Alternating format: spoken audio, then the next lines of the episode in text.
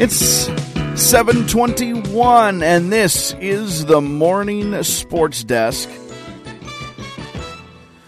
On the 31st of August, hi there, let's wrap up the great month of August with a little look around our state sports. No CJ today, of course, but excited to uh, hang out with you a little bit myself. Excited to see that the high school sports season officially underway, of course.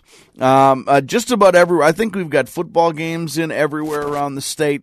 I think we've got volleyball games in now everywhere around the state of course, tennis and cross country, and there's swimming and diving, and there's soccer. We've got a lot of things happening. We are looking forward to, of course, beginning our high school broadcast schedule.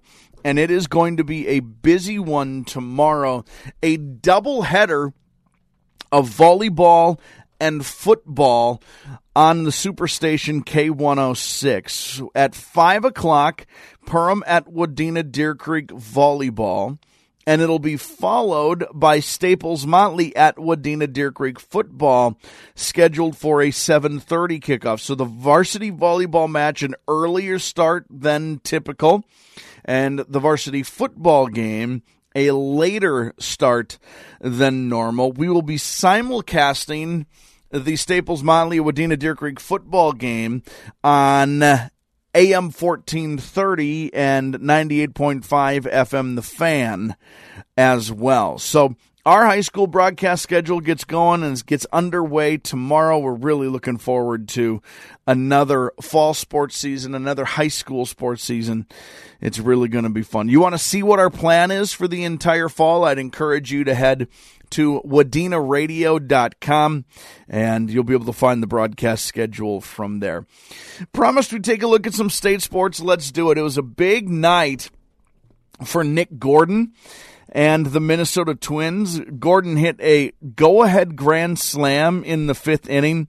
Twins ended up beating the Boston Red Sox 10 to 5 last night.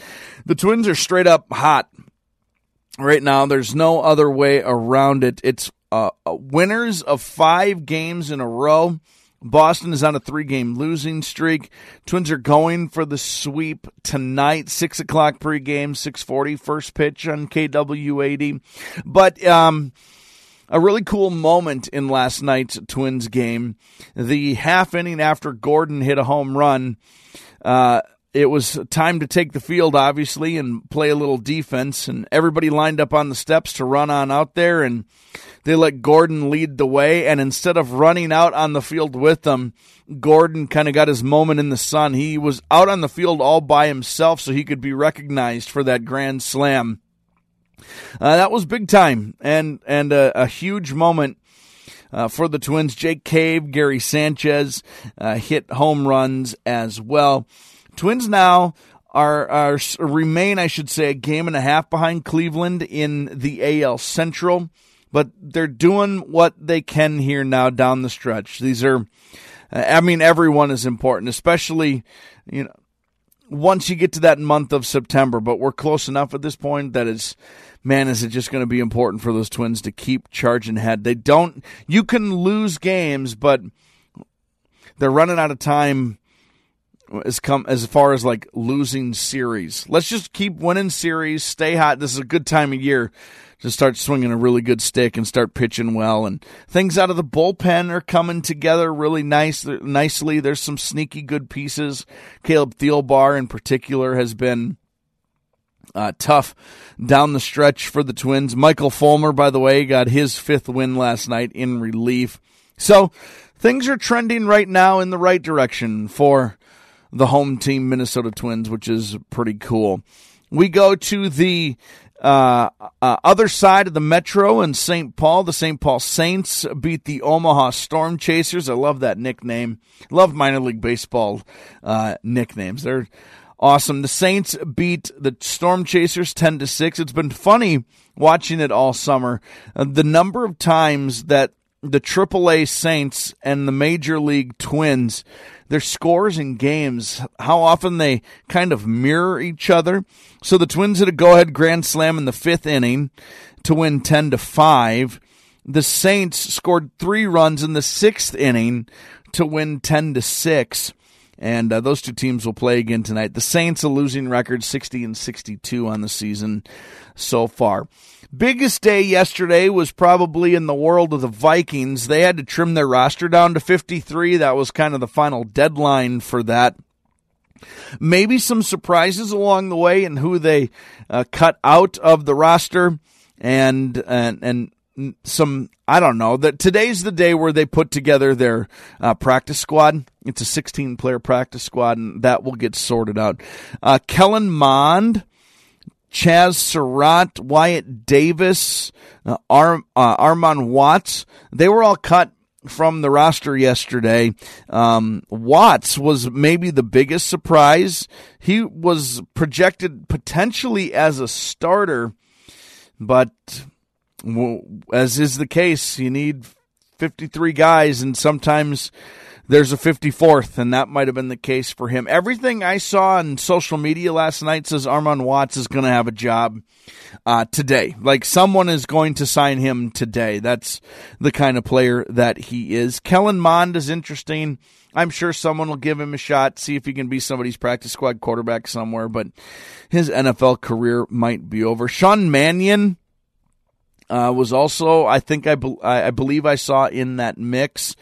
Um, it seems like he is going to be the practice squad QB for the Vikings. There was some other news as they traded offensive lineman Jesse Davis to the Steelers. Uh, in exchange, they got a seventh round pick in 2025, a conditional seventh round pick. And they weren't e- even done with that move. They sent a 2023 sixth round pick to Houston and got defensive lineman Russ Blacklock and a 2023 seventh round pick. So, in lieu of Watts, who was due to make a little money, Armon Watts, they cut him. And I, I saw the money, it was maybe like $2.4 million he was due this year. So they got that off the books and they brought in Russ Blacklock for about half that money. So, you know, they saved themselves a, a million and a half or a million, uh, uh, something like that. Big news for the Vikings is like I mentioned earlier, they begin building their practice squad today, and that's probably more important than any of us realize. Probably not as important as they want you to think, but probably more important than we realize. And they've not practiced, have the Vikings, since after Saturday's preseason loss. So they're finally going to get back to the uh, practice field today in Eagan to get ready for that opener against Green Bay. The other really big thing around the state that I think is worth mentioning very quickly huge, huge volleyball match. If you're a Gopher fan and a Big Ten volleyball fan, Golden Gophers are at, as a four seed, top ranked Texas tonight at 7. Go Gophers. That's going to be a fun one. Looking forward to, and that was the morning sports desk. Hey, I'm Corey. Enjoy the rest of your morning. We'll see you.